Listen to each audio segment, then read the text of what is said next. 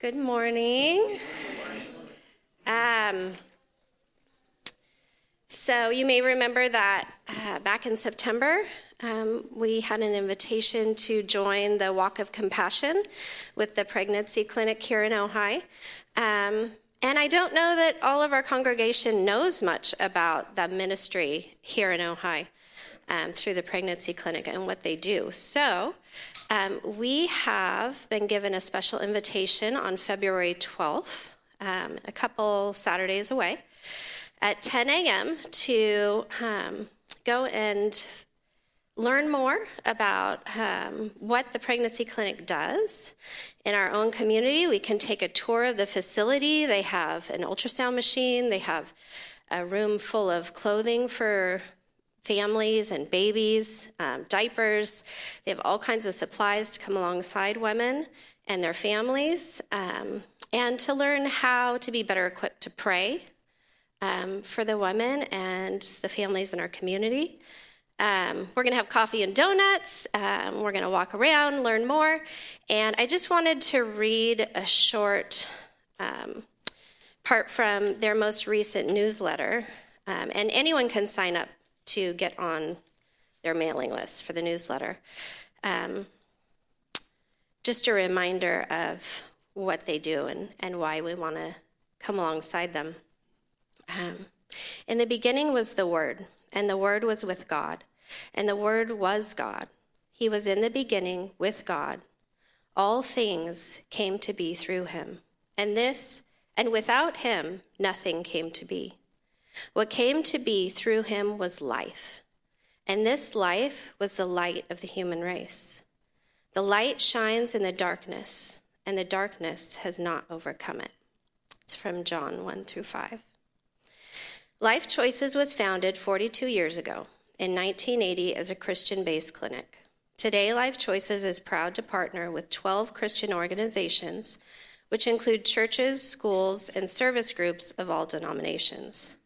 The mission of Life Choices is to honor God by promoting the innate value of each human life. In so doing, we are a light that shines in the darkness in a culture of death. However, darkness has not overcome us, and we shine brightly. And it lists some of the things they do, which um, we'll find out when we go. So we'd love to see you there. Please, please join us if you're able. Um, again, February 12th at 10 a.m. And um, was the address on the slide? Okay, great. Thank you.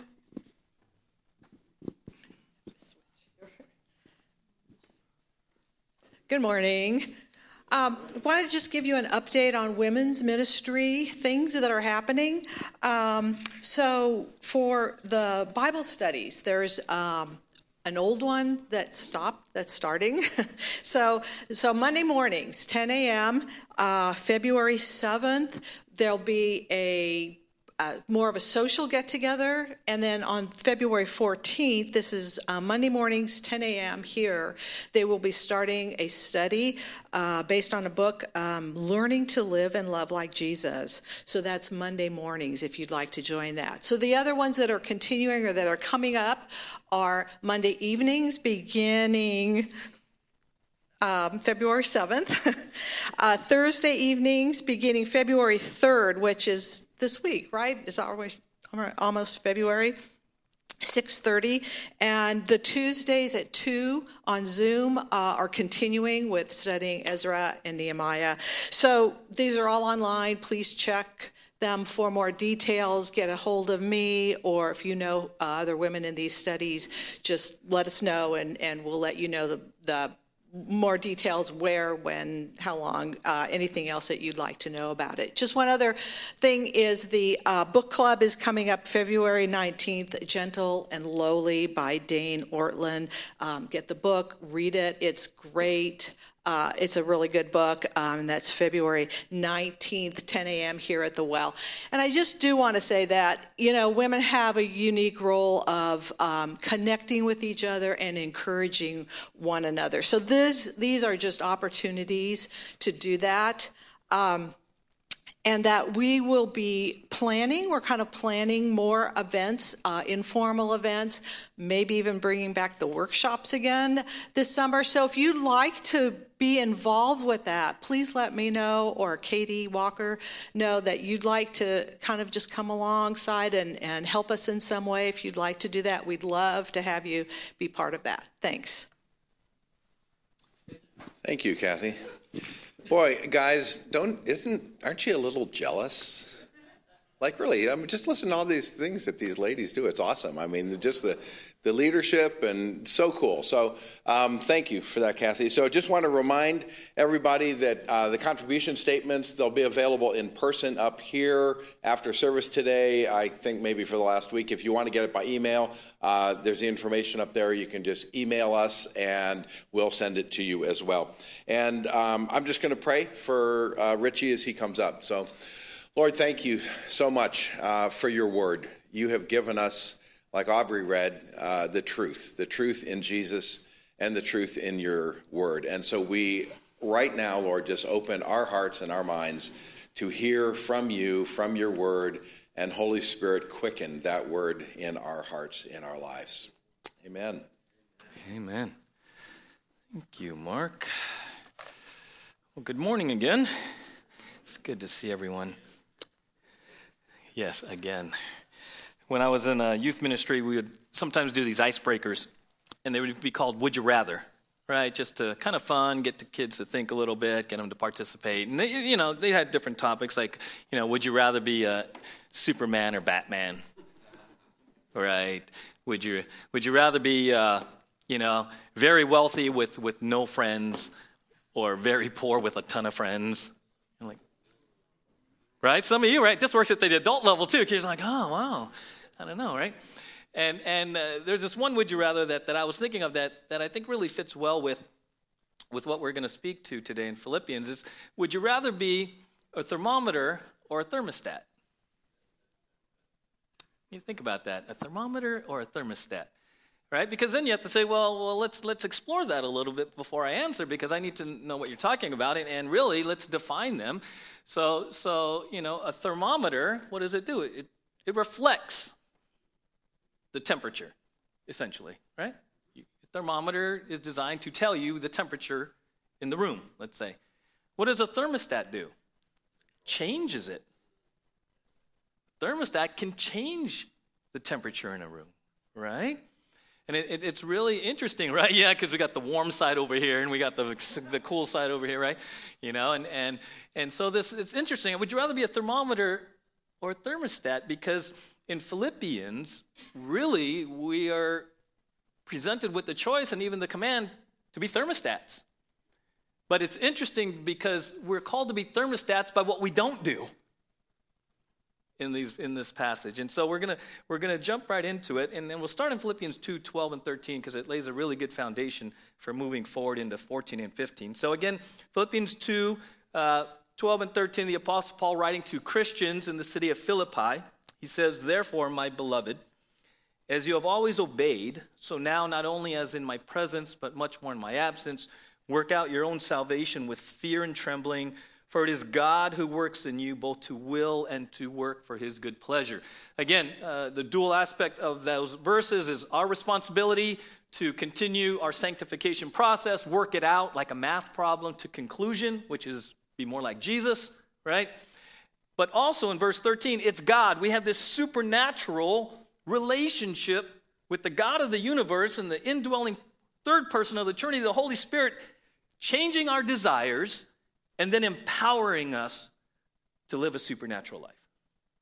And we shared last Sunday that it is that supernatural component that I think the world really wants to see. And in fact, the world really needs to see. You know, I would hope, and, and I would hope in my own life, not just as a pastor, but in your life as believers, that something in my life, when a, when a non believer looks at my life as a follower of Jesus, something in there piques their interest in a supernatural way. Like those that used to know, you're like, you're different. And then you give glory to God. Right? And we asked the question last Sunday is there something in your life where the non believing world would look at you and say, man, there's a supernatural component. Maybe it's your joy. Maybe it's the fruit of the Spirit love, joy, peace, patience, all of that. Maybe you're exuding this fruit of the Spirit, the people at, at work, and maybe they won't even say it, but they're like, hey, well, what got up into so and so? I don't know. I heard he was going to church. You know? They, they, they try to figure it out. And so the question is what in your life and in my life is a non believing community seeing? Because according to verse 13, it's God. Everyone say God. God who works in you to will, which means gives you desires, godly desires, and to do. To live in such a way that the world would go, I want that. That is attractive. Who is this Jesus? Is that still relevant? I thought that was just myth and legend, and I thought you guys were, you know, were just bunch of religious people.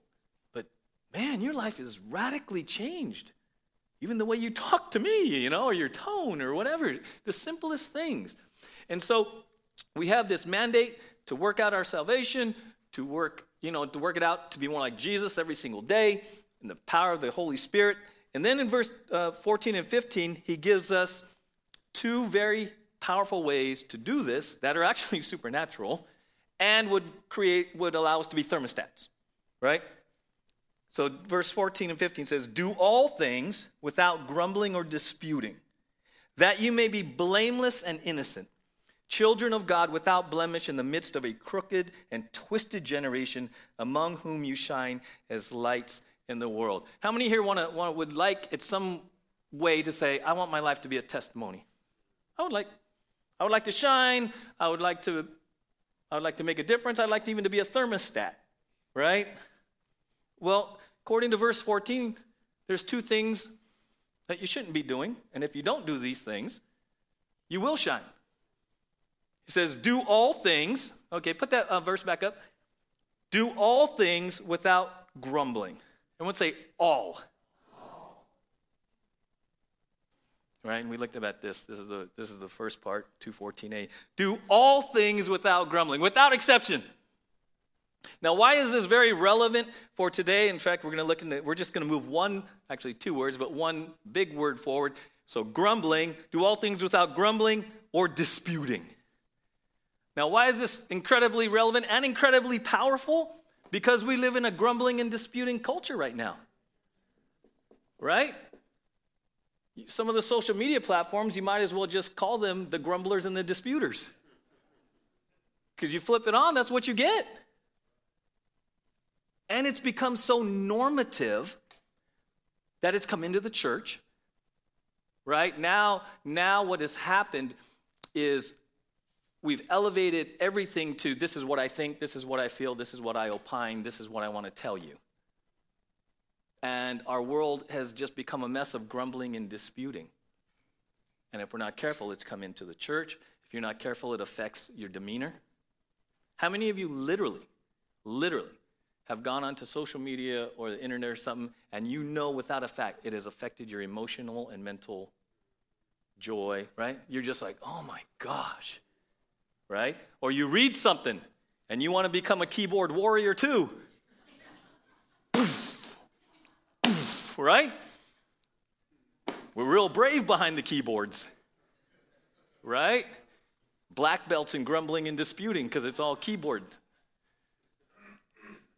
and yet, look at this. We're talking about a supernatural life. Look what it says in verse 214 again. And do all things, going to say all things, all things. Without, without grumbling or disputing.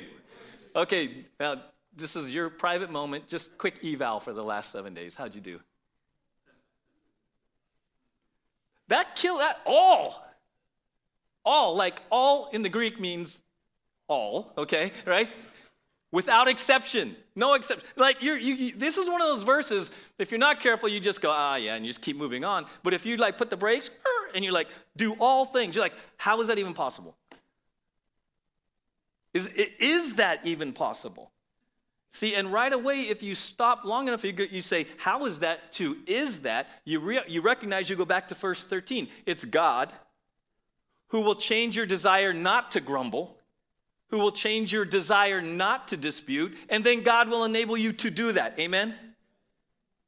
Yes, it's supernatural. And that's why the world would take notice. Because believe it or not, some of us, I'll just use me, there's people who maybe see me and I don't even know it because I'm so blind, right? It's easy to see grumbling and disputing in others. Uh, such a grumbler, such a complainer, right? One of those things that we're blind to. Like, wouldn't it be pretty humbling to ask our neighbors, coworkers, friends, family members, hey, how's Bill doing the grumbling and disputing department? Right? Kind of like a self check, but then you ask your closest ones around you who listen to you all the time when you don't think they're listening. Right? And so, for you to supernaturally begin the process of change, those same people who know you and hear you and have already pegged you as a grumbler and disputer, if you even make progress, they're going to know. They're going to. Because right now, honestly, there's people in my life, maybe your life, that they pegged you. You're a grumbler and you're a disputer. That's what you're known for. And if you, as a believer, want to make a powerful testimony to the reality of God, just start doing this. Just begin the process. And they will notice. Those closest to you will probably be the first to notice because they already take for granted. You know, they've kind of pegged you, right?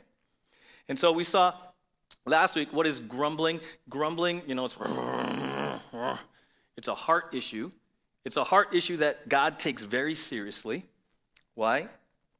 Because as John Blumen says this grumbling complaints, directly or indirectly, declare that God is not sufficiently good, faithful, loving, wise, powerful, or competent.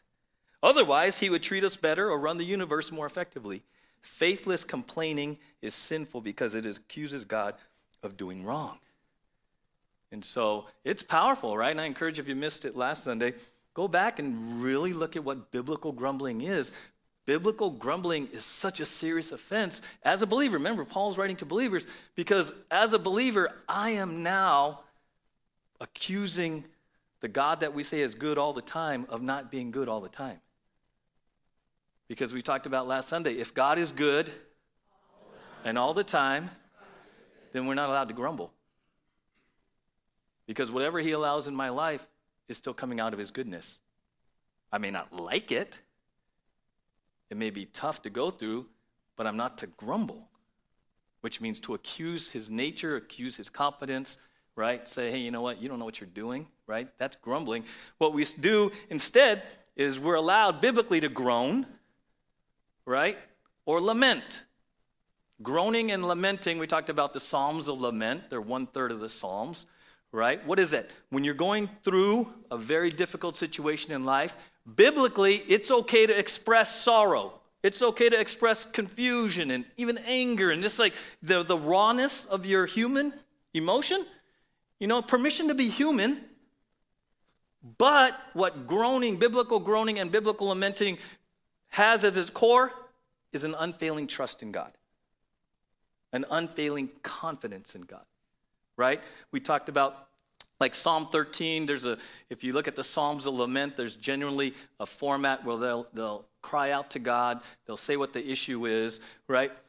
But at the end, there's an expression, but I trust you. But I trust you, right? But I'm still confident in you.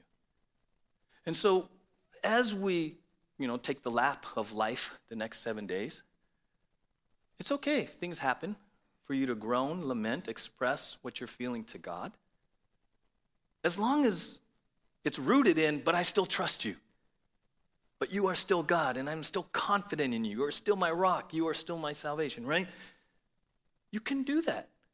In fact, it's, it, it's funny. Sometimes, you know, I'm up here preaching, and then things happen in my life, and I'm like, mm-hmm, remember what you said last Sunday? And so, even this past week, you know, Monday, first three, first three days of this past week, went through a very challenging time. And I was reminding myself of what I preached on Sunday. It's like, all right, man, you can groan, you can lament, just don't cross that line into grumbling. And you know, it, it was it was a bit of a valley, but it was okay because even for me, I understood how to walk this three days biblically. and it was fine. But I know me too. And it would have been real quick to say, How could you, God? Don't you see, God? That's not fair, God. Right? All of those all of those things that come out of our mouth and really out of our heart when we slide into grumbling because now we're questioning the character and the love of God. Okay? And so today we're going we're to move forward past grumbling. Just again, two words. Philippians 2:14 and 15 or 2:14. Do all things without grumbling or disputing. Okay? Or disputing. Jordan put that what the one up do all things without grumbling or disputing. Okay? It's an interesting word because that word disputing in the Greek is actually where we get the word dialogue. Okay? And there's a positive side to, to dispute, to dialogue. It's reasoning, thinking through something, considering carefully, right? For those analytics in the room, right? There's a positive side to thinking things through, right? But it's interesting that this word in the New Testament is chiefly used in a negative sense. Chiefly used. And really, in the negative sense, it means doubt, dispute, argue, questioning what is true, kind of an arrogant attitude that you know what's right. Okay? And so in the New Testament, we see many times where these words are used sort of in a negative sense. Luke 5:22. When Jesus perceived their thoughts, okay, that's the word, he answered them, Why do you question in your hearts? Luke 9:46. An argument arose among them as to which of them was the greatest. So thoughts is the same Greek word, arguments the same Greek word. Luke 24:38. And he said to them, why are you troubled and why do doubts arise in your hearts? Again, same word. So you get thoughts, argument, doubts. So, chiefly in the New Testament, this idea of disputing, of arguing, doubting, questioning, it's, it's, it's a negative way because it's really, it's negative in the sense it's coming from a heart issue, a heart issue that's self-centered. John MacArthur says this, whereas grumbling is essentially emotional, Disputing is essentially intellectual. A person who continues to murmur and grumble against God will eventually argue and dispute with him. So they're related. I don't like this, I don't like this, I don't like this. And suddenly it's like, why? Now you're going to start questioning everything. So you link the emotional and the intellectual. And I like that distinction too because some of us maybe aren't as emotionally wired, but oh boy, you want to debate. You want to go there intellectually and you want to discuss and you want to, you know, and we can get caught up, not necessarily in the emotion, but even in the intellectual side of it. And you have to be very careful. Now, this does not mean, very important, doesn't mean you can't have honest discussion. Doesn't mean you can't even have honest, even debate, if you want to call it that right? Have opposing points of view. But when you do that in a healthy, positive way, you're coming at it with a heart of humility. You're coming at it with a heart that says, let's do, let's learn together. Let's submit first and foremost to God's word together. So we're on opposing sides right now. Let's work it out. Let's love one another. Let's speak the truth in love. But it, it, it's not this arrogance like I'm right and you're wrong right off the bat. Right? That's what they're talking about as far as disputing. It's a heart issue, it's an attitude. It's the heart and attitude where we, where we come with questions, but it's really challenges. It's really actually even statements. You ever have someone ask you a question? Like I'll do this sometimes, people, even my kids or someone, they'll ask me a question. I'll say, Was that a question or a statement? You ever, have any, you ever have anyone ask you a question, but you really knew they were trying to make a point? And you're like, I think that was a statement, right? It's, it, it's a heart issue. It's a heart issue, and, and it's really coming from this disputing, is coming from this place of challenge. It's challenging authority. It's, it's my will, and I'm really not, I'm, I'm challenging, right? I want to argue, I want to debate, right? So, one way that I came across that that really helps us understand uh, vertically what, what grumbling and disputing are about at the heart level grumbling says, I deserve better. Disputing says, I know better. So some of us, and we're talking vertically right now, starting with our relationship with the Lord, some of us might be struggling in our walk, in our sanctification, because we think we deserve better and we think we know better. And that's, that's, that's hanging us up right now. And it's, it's stirring us, and it's, it's spinning us, and it's affecting maybe even our relationships in our house. It's affecting our worldview. It's affecting other relationships because, mm, God, I deserve better than this. Or, God, you know what? I know better. Okay? And, and, and it's really interesting because in years of ministry, sometimes I've had people even come to me and ask me questions, but, it, but after a while, I, re- I, I, there's a phrase I came across, and, and I like the phrase. It's called insincere questions. I've had people come up and, and want to dialogue, debate, whatever you want to call it, discuss things about Christianity or even in their walk.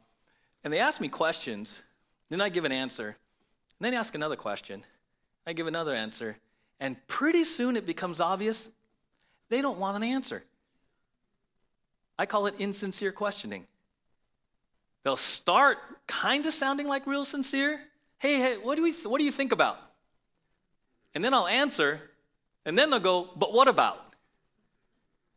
And pretty soon they keep saying, but what about? And I realize they have an agenda, and they already have thought through this, and they're not submitted, and they don't really want to know what God's word says. What they're trying to tell me is that my opinion is wrong.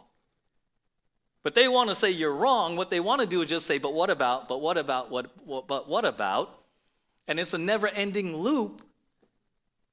And they want to dispute and argue because they think already they're right. See, they're not, they're, their heart isn't humbled, they're not being teachable. They're coming with a hidden agenda, hidden behind what initially sounds like reasonable, honest questions.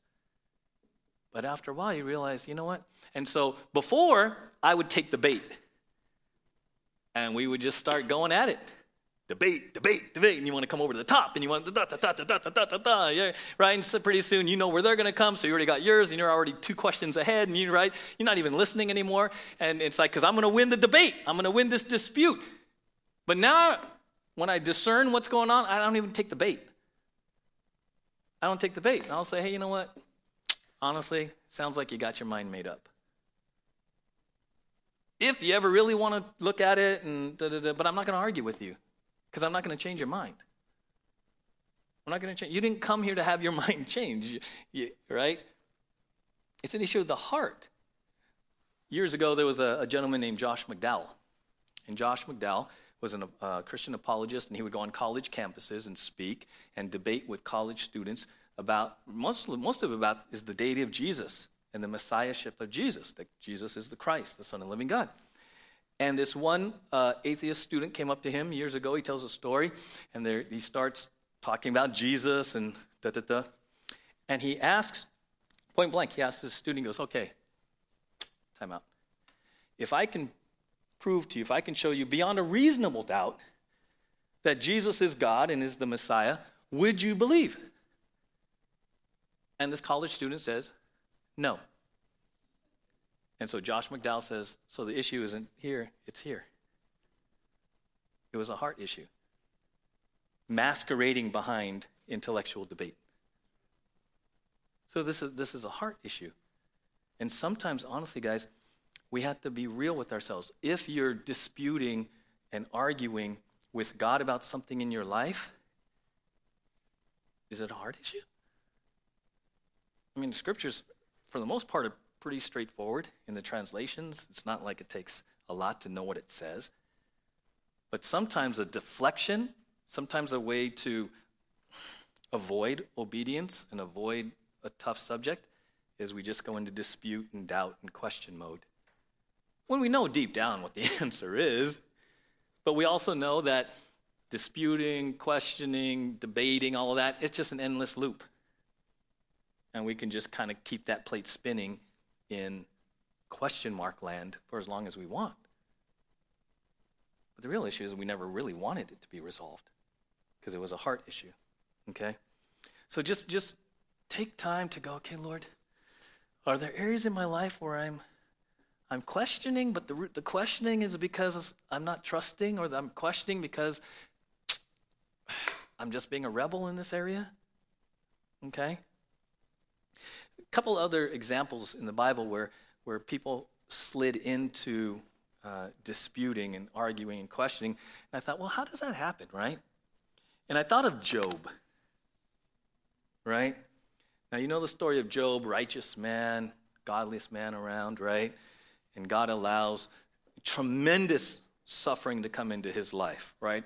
He loses all his kids, loses all of his property, but he but initially he handles it really well. Job 121, right? After he loses his kids and property, this is what he says. And he said, Naked I come from my mother's womb, and naked shall I return. The Lord gave, and the Lord is taken away. Blessed be the name of the Lord. In all this, Job did not sin or charge God with wrong. Woo! That's a response. I mean, he lost all his kids and all his property. Just boom, tragedy, and yet that's how he responds, right? So then what comes next? What comes next is he's allowed to be afflicted with sores from the bottom of his feet to the top of his head. Just brutal physical ailment, right? And yet, look at his response. His response. Job 2. Then his wife said to him, Do you still hold fast your integrity? Curse God and die. But he said to her, You speak as one of the foolish women would speak. Shall we receive good from God, and shall we not receive evil? In all this, Job did not sin with his lips. Woohoo! Another home run response, right? And you think, wow, Job's, Job's, Job's got this, man. He's not grumbling. He's not disputing. Horrific things have been allowed into his life. And man, but then something happens. Something happens. And, and you don't get a lot of it, but what, what's, what's fascinating, right? So in Job 2, 9, and 10, he just says that. But then in Job 3, it opens with this Job 3, verses 1, 2, and 3. After this, Job opened his mouth and cursed the day of his birth. And Job said, Let the day perish on which I was born, and the night that said, A man is conceived. So something happens between chapter 2 and chapter 3. Because in chapter 2, he's like, You know what? Wife, no, no, God's still good. I trust him. Then John, Job 3 is like, Curse the day I was born. It's like, what happened? Whoa, radical shift, right? Well, we don't get a lot of it, but what we do know, sometime between the end of Job 2 and the beginning of Job 3, it says that his friends heard about it. They traveled to come to him, and they sat with him for seven days and just sat in silence, right? Kind of all that it says. And then suddenly Job 3 explodes with him cursing the day he was born. Like, whoa, what happened to Job? And many believe what happened was the suffering just kept on and on and on. We don't know. We know what, what we do know in terms of quantity is that his, by the time his friends got there, they sat with him in silence for seven days. But we don't know how long it took them to get there. We don't know how long he had been afflicted. And so I was thinking, I was like, you know what? I get that. Sometimes something happens in our life, and because we were solid and we have people around us, we respond well. But what happens when the thing doesn't get fixed in our timeline? Anyone ever had this, okay, Lord, I'm ready for this to be over? Anyone? Can this be over now? I think I learned my lesson, right? And so what happens? We started strong. We were there. We were reading scripture. We were worshiping. We were still coming to church. And it goes on and on and on. And then suddenly we start to despair. And then we start to go, I don't know, you know? And the thing with Job is then he brought in people around him and, like, you know, Job, the problem is you. There must be sins, right? So depending on who we're listening to, now we're getting false information. And it all adds up to us going down the rabbit hole. And yet, what happened? We started really strong. And I think maybe, maybe, there might be someone here who will listen to this online, maybe live stream, and you started well. But something in your life has just been going on and on and on. And I don't know about you, but sometimes I put this weird timeline on things. Like, oh yeah, I'll be over this in a week. Or, oh yeah, this will pass. I'll, I'll give it about a month. I don't know why I create these timelines, maybe just to help me feel better, but I make these like artificial timelines with no basis for it. And then when they come and go, I'm like, I get, I get more torqued, and then I'm like, well, Richie, who said this would only be a week? Who said? And then you, you have to grapple with what if it doesn't ever get resolved? You see, one of the reasons we can slide into grumbling or disputing is because a trial, a tribulation, something we're going through is not seemingly going away. And then what happens is you are stretched and you are challenged to deepen your faith. You see? Isn't it, isn't it interesting? Like, as, some, as things are allowed to go on longer and longer, you know what happens? You get challenged greater and greater in your faith and trust, don't you? You're like, man, I didn't realize I had about a month's worth of faith. it goes to day 32, and suddenly I'm in uncharted territory. But it's not uncharted because God's growing you to have greater faith to go beyond a week's worth or a month's worth of faith, and He just wants you to trust Him one day at a time. Amen? We're the ones that want it to be over. We're the ones that want to put the cap on it. And He's like, No, I just want you to love me and trust me one day at a time because you know what? My grace is sufficient for you for today. Amen? And so sometimes we slide into grumbling or disputing because whatever we're going through, doesn't seem to be getting any better and doesn't seem to have any end in sight. And now we're challenged with simply trusting God in the moment, one day at a time. Whew. So maybe that's what's going on. And I share this with you as maybe like, oh, thank you, Father.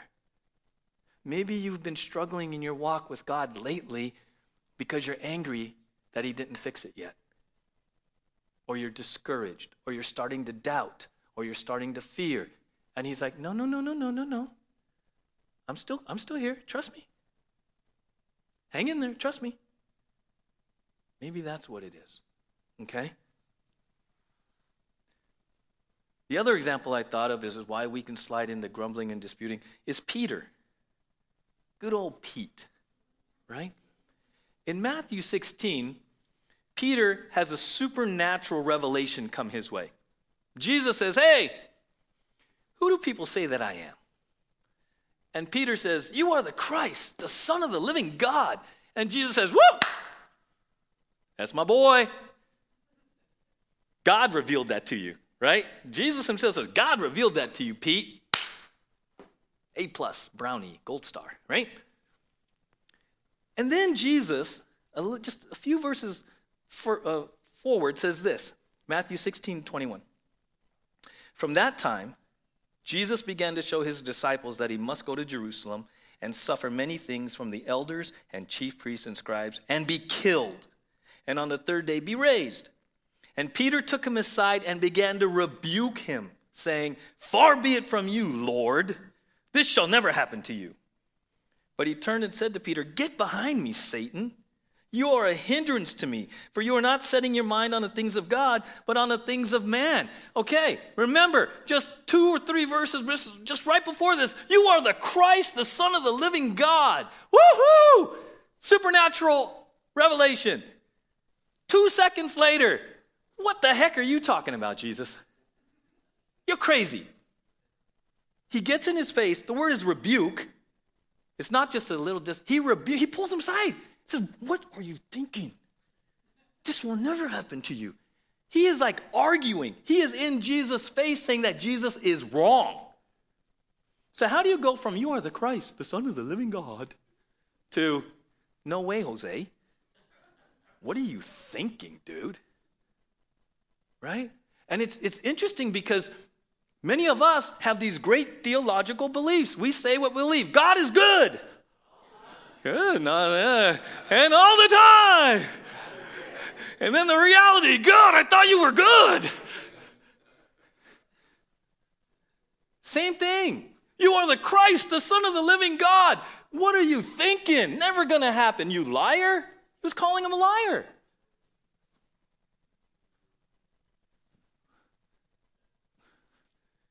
And isn't that like us? We, and I'm not, I mean, take it the right way. We believe things. This God's, God is good. God is loving. God is faithful. God will provide. The Bible is God's word. It's authoritative. It's truthful. Come Monday morning, mm. right?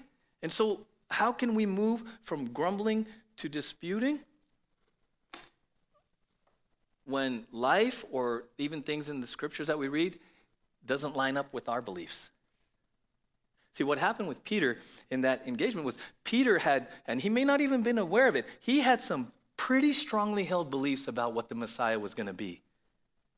The Jews believed that the Messiah was political, military conqueror, going to set the Jewish people free from Rome. That was their locked in worldview of the Messiah. That's why when Jesus came, they were going crazy, but it didn't really make sense because he was on a donkey and not a white horse. Because a donkey meant peace when he was coming in on, right? And some people were like, woo, Messiah, but dude, he's on a donkey. Where's the stallion that tells us he's a conquering Messiah? He's on a donkey. Donkey means peace. You see, Peter had some very core beliefs about what the Messiah was going to do and be.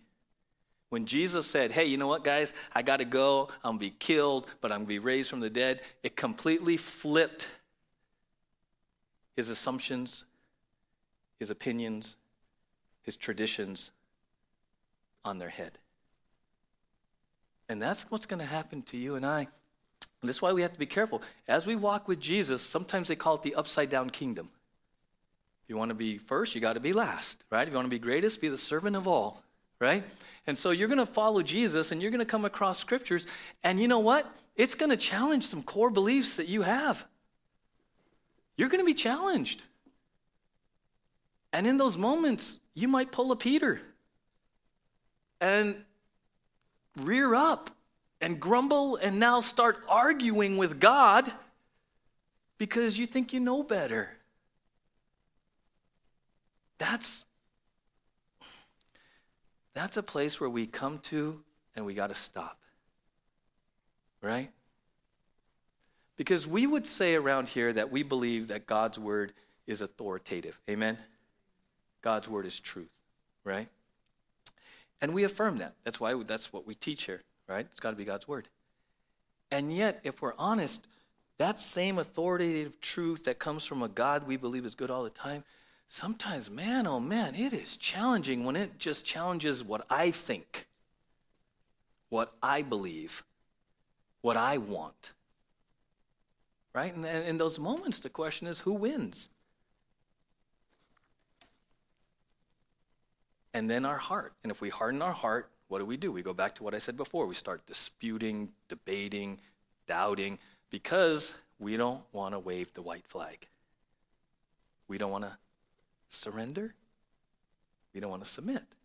And yet, why wouldn't we want to surrender and submit to God who is good and all the time? Okay, so if God is good all the time and his word is truth and good, why wouldn't we? Ah, yes, the flesh. The flesh. Right? Isaiah 55. For my thoughts are not your thoughts Neither are your ways my ways, declares the Lord. For as the heavens are higher than the earth, so are my ways higher than your ways, and my thoughts than your thoughts. So maybe, maybe for someone here or at home, if you're stuck in the loop of debate, dispute, arguing with God, okay? Isaiah 55. Maybe you got to surrender and humble yourself. And you got to say, okay, you're God. See, in, in Job, Job kind of got, because of what he was hearing, the false stuff from his friends, he got really this place of frustration. And he said, you know what? I want to take my case to God. I want to argue with God. And then if you read the last 38, 39, 40, right? God shows up. Okay. And he asked Job 70 questions to do what? To put Job in his place. Basically, like, I'm God, you're not. Who are you to tell me? And so, for some of us, we slide into grumbling and disputing because we get kind of prideful, we get kind of full of ourselves, and we just got to go the other way and humble. You got to humble yourself, you got to surrender, you got to submit. Out of faith and trust in a good and loving God. Amen? I mean, just, I'm not saying it's easy, but I'm just saying that's just the heart issue. That's what's stirring. That's why we struggle sometimes. Okay? So, we know that Philippians 2 14 says, In all things, do all things without grumbling or disputing. And so it's one of those without. So, but okay, I get that. But what can we do? Right? Okay, so there's the take this away, put off. But what can we do moving forward to help us not grumble and help us not dispute? You understand what I'm saying? Okay, okay, I get it. It's commanded. I don't want that. So what should I do in place? Well, I was thinking through that. I was like, give me something to hold on to. Like when I leave here, what can I be focusing on? Right? Well, look at this. In James 5, it says this Be patient, therefore, brothers, until the coming of the Lord. See how the farmer waits for the precious fruit of the earth, being patient about it until it receives the early and the late rains. You also be patient. Establish your hearts, for the coming of the Lord is at hand. Do not grumble against one another, brothers, so that you may not be judged. Behold, the judge is standing at the door. So, in the context here, in James 5, in the beginning of the chapter, he's talking to believers who, for the most part, are financially poor. Okay? They're poor. And they're being oppressed, taken advantage of by wealthy people. So they're under suffering and persecution in the financial sense, okay? So he says, hey, again, the verses that we just read, be patient. So, one of the things that you and I can do, we know we're not to grumble, we're not to dispute. You know what he says? One of the, the positive things you can focus on? Patience. Because one of the root causes, again, of, of sliding into grumbling and, dis, and, dis, and disputing is what? Impatience. It's impatience. God isn't moving. Anyone ever want to speed up God's timeline for something in your life? Like, yo, yo, little help, yo.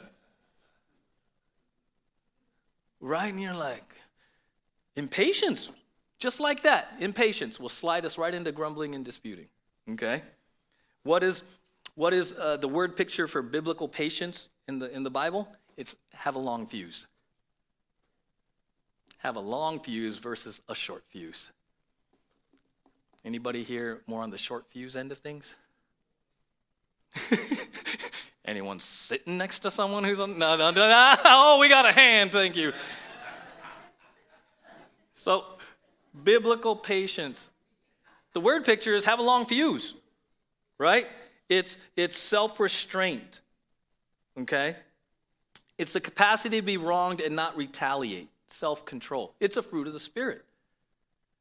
So, one of the reasons you might be, have got caught up, honestly, in grumbling and disputing is you're just impatient. You have a short fuse. And I got to tell you, we live in a country of short fuses right now. Right? I mean, people going crazy in the stores and, and I'm like, whoa, short fuse. Right? Okay, so if we want to be salt and light and we want to make a difference, leave here going, okay, Lord, I want a long fuse. Okay, longer right? Patience. Patience. It's really interesting. William Barclay says this As the Greeks used it, it usually meant patience with people. It is the ability not to lose patience when people are foolish, not to grow irritable when they seem unteachable. It is the ability to accept the folly, the perversity, the blindness, the ingratitude of men, and still to remain gracious and still to toil on. How many of you recognize that requires God? That's a fruit of the Spirit. Galatians 5. But the fruit of the Spirit is love, joy, peace. Oh, yeah. Come on now. Come on. Love, joy, peace. Kindness, goodness, faithfulness, gentleness, self control. Against such things there is no law. Okay, so it is God who works and wills in you both to do right. So if you want to be patient, God will give you the desire to be patient and He'll empower you to be patient. The question is, do you want it? See the heart issue? Some of us like being impatient. I don't know why, but I mean, it's just a habit. It's just, right? Maybe we just used to getting things right. So if we if we want to guard against grumbling and disputing, maybe patience is the issue that God wants to speak to you about. The fuse. And it's a, it's a supernatural fruit of the Spirit. So when it's a supernatural fruit of the Spirit, let me help you how I pray when I recognize it has to be a supernatural thing. I say this God, you know me. And you know in my own flesh, there is no way I can do this. God, I'm going to need you. I'm going to need you. Because you say it's a fruit of the Spirit. So I have, I'm, I'm real honest when it comes to fruit of the Spirit stuff. I just say, there's no way. Okay? Just be honest with Him. Just be honest with Him. So patience is something we can move forward in. Okay, so you replace grumbling and, and disputing with patience. Okay, that's a good focus point. And then it's interesting in verse 9 it says, Do not grumble against one another, brothers. Mm. Do not grumble. And actually, the word there is groan, okay, which, which talks about an inward frustration with other people. And in this case, he says brothers. He's talking in the church among believers, right? An unexpressed feeling of bitterness, resentment, you know, just, uh, just groaning. You ever groan about somebody? All right, you don't say it, and you maybe put a smile on your face, but you're like, mm, right? You, that's what he's talking about when he's talking about grumbling. You have this inward, like, mm, right?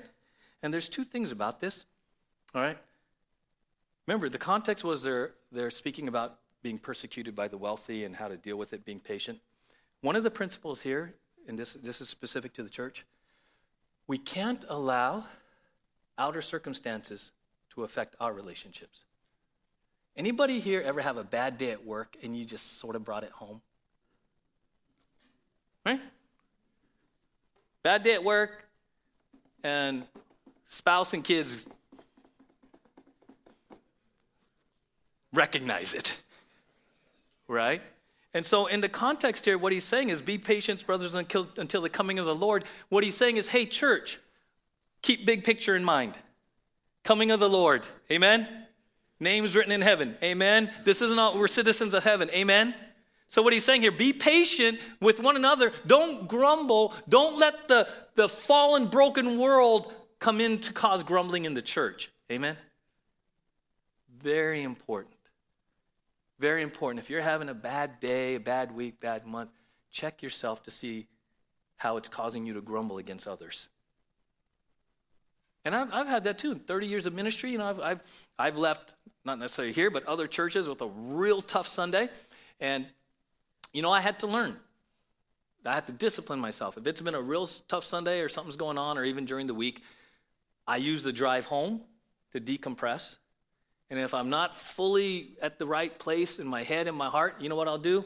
I'll sit in my car in my driveway until I'm ready to come into the house because my kids have no clue. They don't deserve me to vent on them or my wife, right?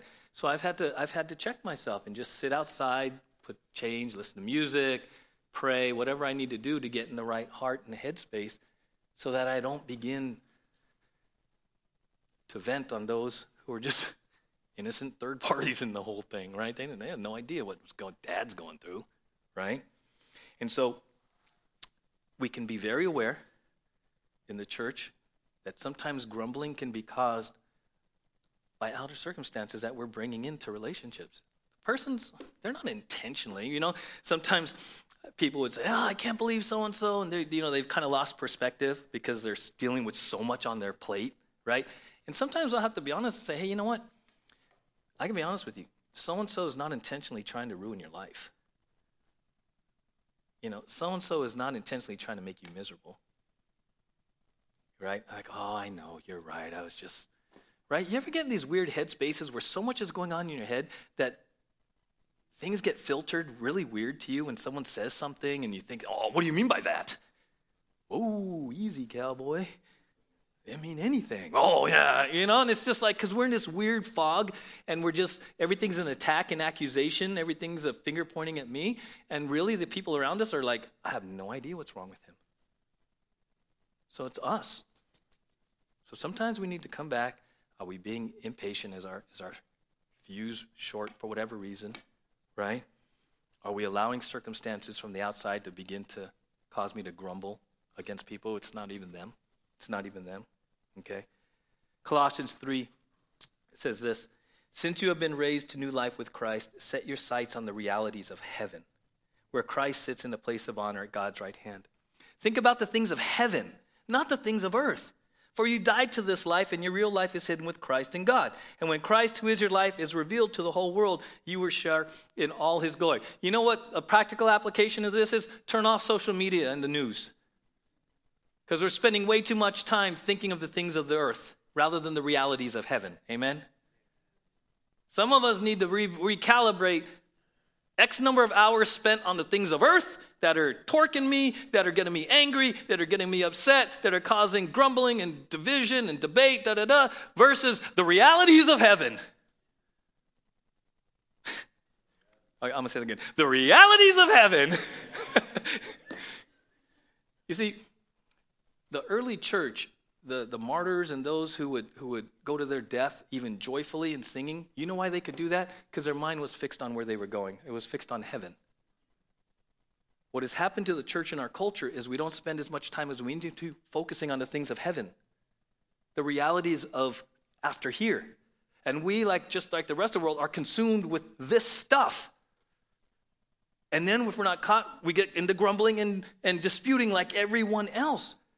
If anyone should be able to rise above it and stay outside of it and see it from here, it's the church. Amen? And if we do that, if we keep our mind focused on the realities of heaven rather than things on earth, you know what? I believe your grumbling and disputing is going to go way down. And your relationships will be healed. Because your perspective changes, your heart changes. Okay? And then James 5:10 says this.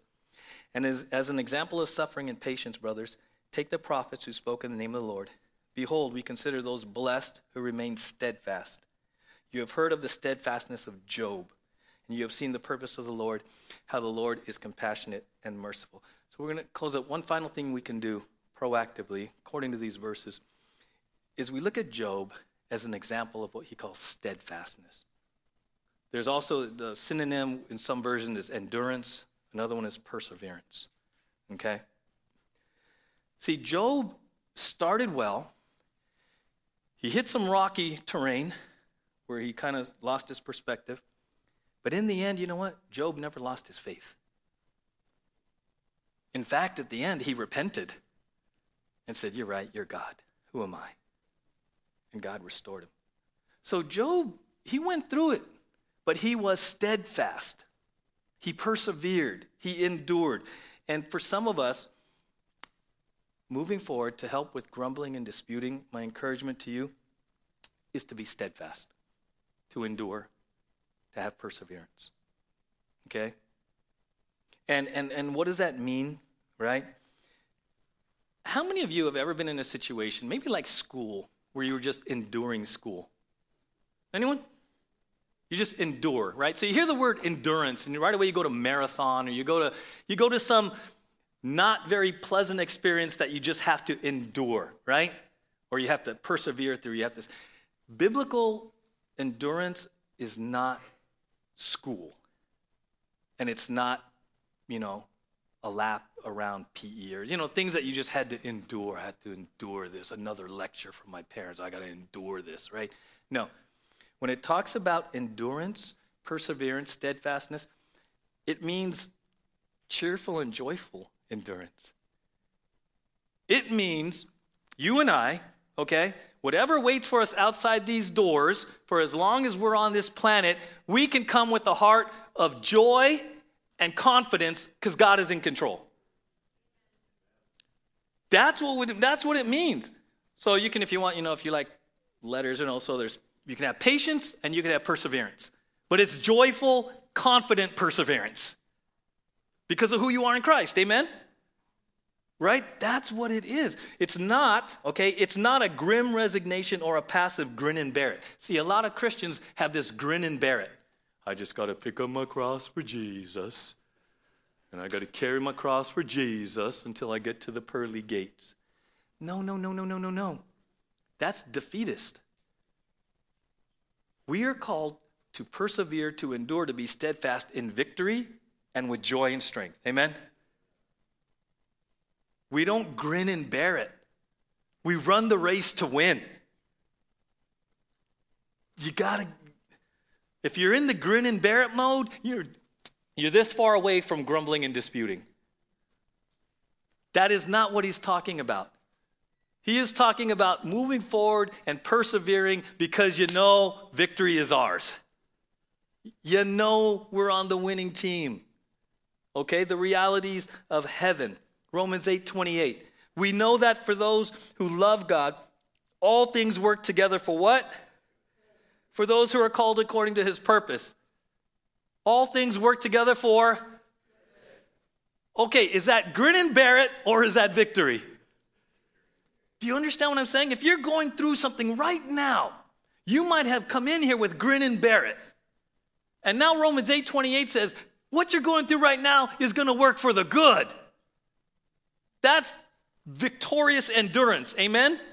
You see the difference? Some believers, you're in grin and bear it mode.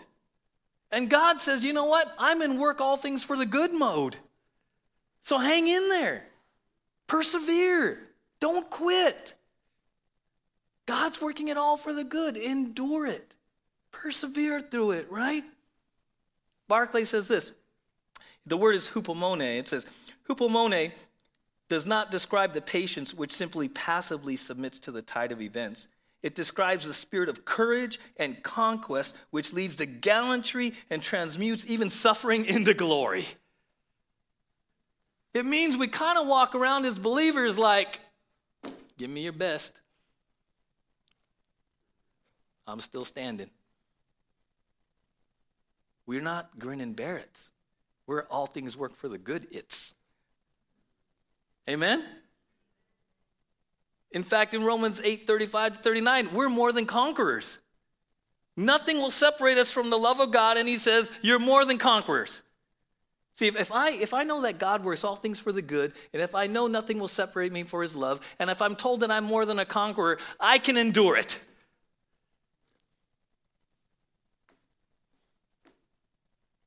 If your name is written in the book of life, you can endure it. Huh? Not grin and bear it. And again, going back to this is what the world will see man, I don't know how you're dealing with that, bro, but you got this peace. I see this kind of confidence in you. I don't, if I were going through, I don't know, but how are you doing that? Well, let me tell you. See, it's how we process what the rest of the world is going through because we all live in a fallen world, but we stand out because we're not just grinning and bearing it. We stand out because we have biblical perseverance. We stand out because we have confidence in our ultimate victory. Amen? This is again the supernatural witness that the world will notice. Because right now, this country and this world is just full of a bunch of people without Jesus who have no hope and are just grinning and bearing it. And they're getting more and more torqued because they have no control over the latest decision, latest government, and they're just grinning and bearing it. Well, we got Jesus. Our name is written in the book of life. We got all of God's promises. Okay? So for some of you, the word endurance, let me let me maybe this will help you. Maybe you need to shift to victorious, cheerful endurance rather than explanations. Because some of us want explanations of everything going on. We want to know why, why, why, why. No. We know God's promises. We don't, we're not always going to know all the explanations, but we can still endure because of who we are in Christ. Amen? So some of us are like, why is this happening? And what's going to happen? And you want explanations and explanations and more explanations. And God this morning is like, no, let go of explanations and now biblically endure. Endure in triumph. Endure in joy. Endure in peace. Let go of trying to figure it all out, all the explanations. Turn your brain off a little bit and quit focusing on the things of the world and fallen man running a fallen planet and focus on the realities of heaven. Move from explanations, explanations, explanations to the truth of God's word and who you are in Christ. Amen? You'll be set free. There is so much freedom here. Okay, and so I just I just want to encourage us. Just encourage us. I know it's a lot, but this is such a relevant issue for what's going on, this grumbling and disputing. And quite honestly, the church has gotten sucked right into it. It's affected your relationship with God, and unfortunately, it's affected our relationships in the church. And, you know, there's a lot in here, and I'm just praying, listen to it again if you need to, because I believe God wants to set you free. And maybe the enemy has got you spun up for maybe the last two years or however long. Even right? Oh, I just can't wait for the pandemic to be over. What if it's never over? See, that's that artificial timeline. And God's like, no, my grace is sufficient. See, if we live in my grace is sufficient for you today, there's freedom and joy in that. Amen? We just live right now. We don't know. And I got to tell you, my, one of my challenges is I got to know. I like I don't like surprises. I like to be prepared. I like right? I don't like surprises for my family, for my wife, for my kids. I don't like surprises. But God has not I'm not, you know, in his text loop where he's going to tell me what he's going to do. I'm like you. I got to learn to trust one day at a time, one moment at a time. And I have found the more I turn off my brain and the more I trust, the more joy I have. Because I'm not carrying the weight of the world anymore. I'm trusting him as my father who is in charge of the world. okay? And so our example as we prepare for communion in terms of endurance and running with endurance? Of course, it's Jesus. Hebrews 12. Therefore, since we are surrounded by so great a cloud of witnesses, let us also lay aside every weight and sin which clings so closely, and let us run with endurance, perseverance, steadfastness, the race that is set before us, looking to Jesus the founder and perfecter of our faith, who for the joy that was set before him endured the cross, despising the shame, and is seated at the right hand of the throne of God. Consider him who endured from sinners such hostility against himself, so that you may not grow weary or faint hearted. In your struggle against sin, you have not yet resisted to the point of shedding your blood. I love that, right? Jesus endured the cross for the joy set before him. It was painful, it was agonizing, but he was moving forward in victory. And that's what we can do. We can live however many days left on this planet looking at the joy set before us. Amen? This isn't all there is. This isn't all there is. I give you permission, cheat. Look at the last, look at the end of the book. Look at the end of the book. We win. We win, and it, there's a new heaven and a new earth. So we can endure victoriously, cheerfully, joyfully for the joy set before us. We can endure today.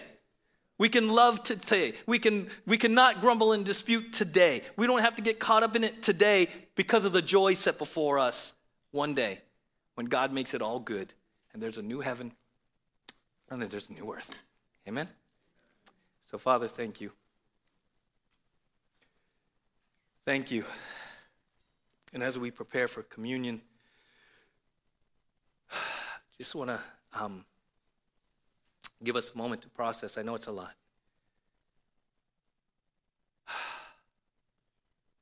There's so much going on.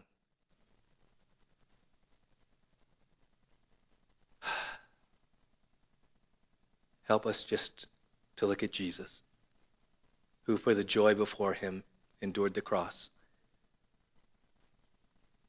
Father, remind us of the joy before us. Father, we confess our grumbling, we confess our disputing, our arguing with you. We confess the times when we think we know better or we deserve better. We confess and we ask your forgiveness. And Father, now as only you can do, I pray you'd speak to my brothers and sisters here and listening online. You know us. You know what triggers us into grumbling and disputing, so I'll trust you to speak truth and to continue the sanctification process in all of us. We need you.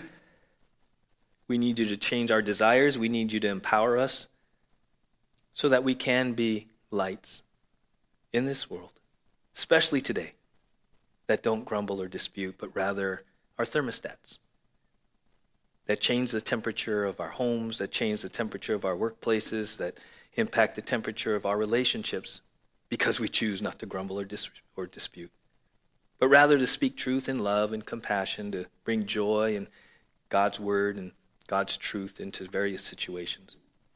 We just want to be godly, biblical thermostats for you. Good morning. Um, so, you may remember that uh, back in September, um, we had an invitation to join the Walk of Compassion with the Pregnancy Clinic here in Ojai.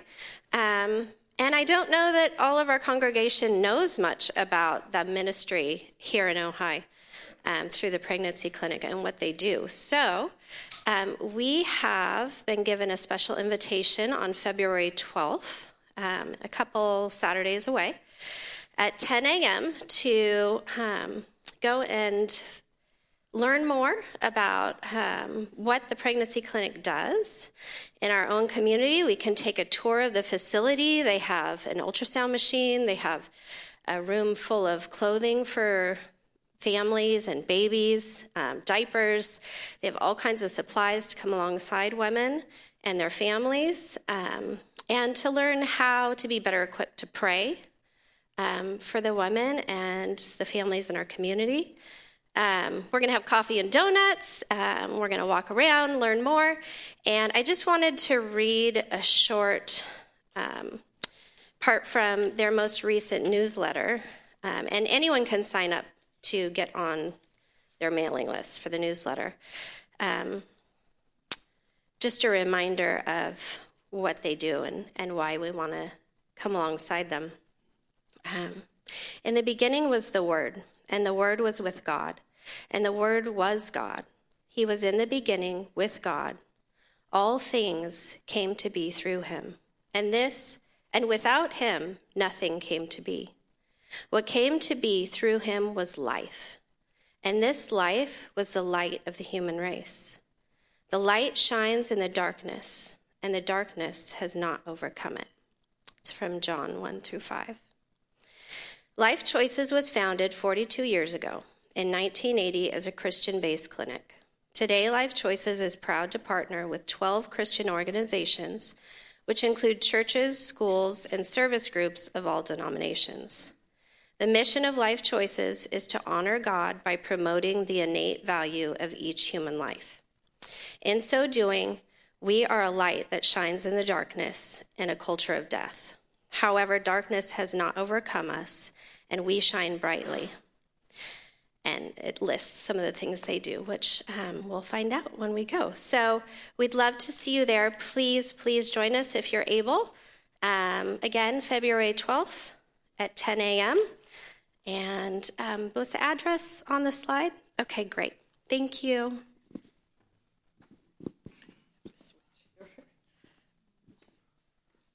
Good morning.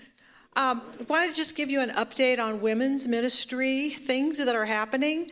Um, so, for the Bible studies, there's um, an old one that stopped that's starting. So so monday mornings 10 a.m uh, february 7th there'll be a uh, more of a social get together. And then on February 14th, this is uh, Monday mornings, 10 a.m. here, they will be starting a study uh, based on a book, um, Learning to Live and Love Like Jesus. So that's Monday mornings if you'd like to join that. So the other ones that are continuing or that are coming up are Monday evenings beginning um, February 7th. uh, Thursday evenings beginning February 3rd, which is this week, right? It's always almost February. 6.30 and the tuesdays at 2 on zoom uh, are continuing with studying ezra and nehemiah so these are all online please check them for more details, get a hold of me, or if you know uh, other women in these studies, just let us know and, and we'll let you know the, the more details where, when, how long, uh, anything else that you'd like to know about it. Just one other thing is the uh, book club is coming up February 19th, Gentle and Lowly by Dane Ortlund. Um, get the book, read it, it's great. Uh, it's a really good book, um, and that's February 19th, 10 a.m. here at the Well. And I just do want to say that, you know, women have a unique role of um, connecting with each other and encouraging one another. So this, these are just opportunities to do that. Um, and that we will be planning. We're kind of planning more events, uh, informal events, maybe even bringing back the workshops again this summer. So if you'd like to be involved with that, please let me know or Katie Walker know that you'd like to kind of just come alongside and, and help us in some way. If you'd like to do that, we'd love to have you be part of that. Thanks. Thank you, Kathy. Boy, guys, don't isn't aren't you a little jealous? Like really, I mean, just listen to all these things that these ladies do. It's awesome. I mean, just the the leadership and so cool. So, um, thank you for that, Kathy. So, I just want to remind everybody that uh, the contribution statements they'll be available in person up here after service today. I think maybe for the last week. If you want to get it by email, uh, there's the information up there. You can just email us, and we'll send it to you as well.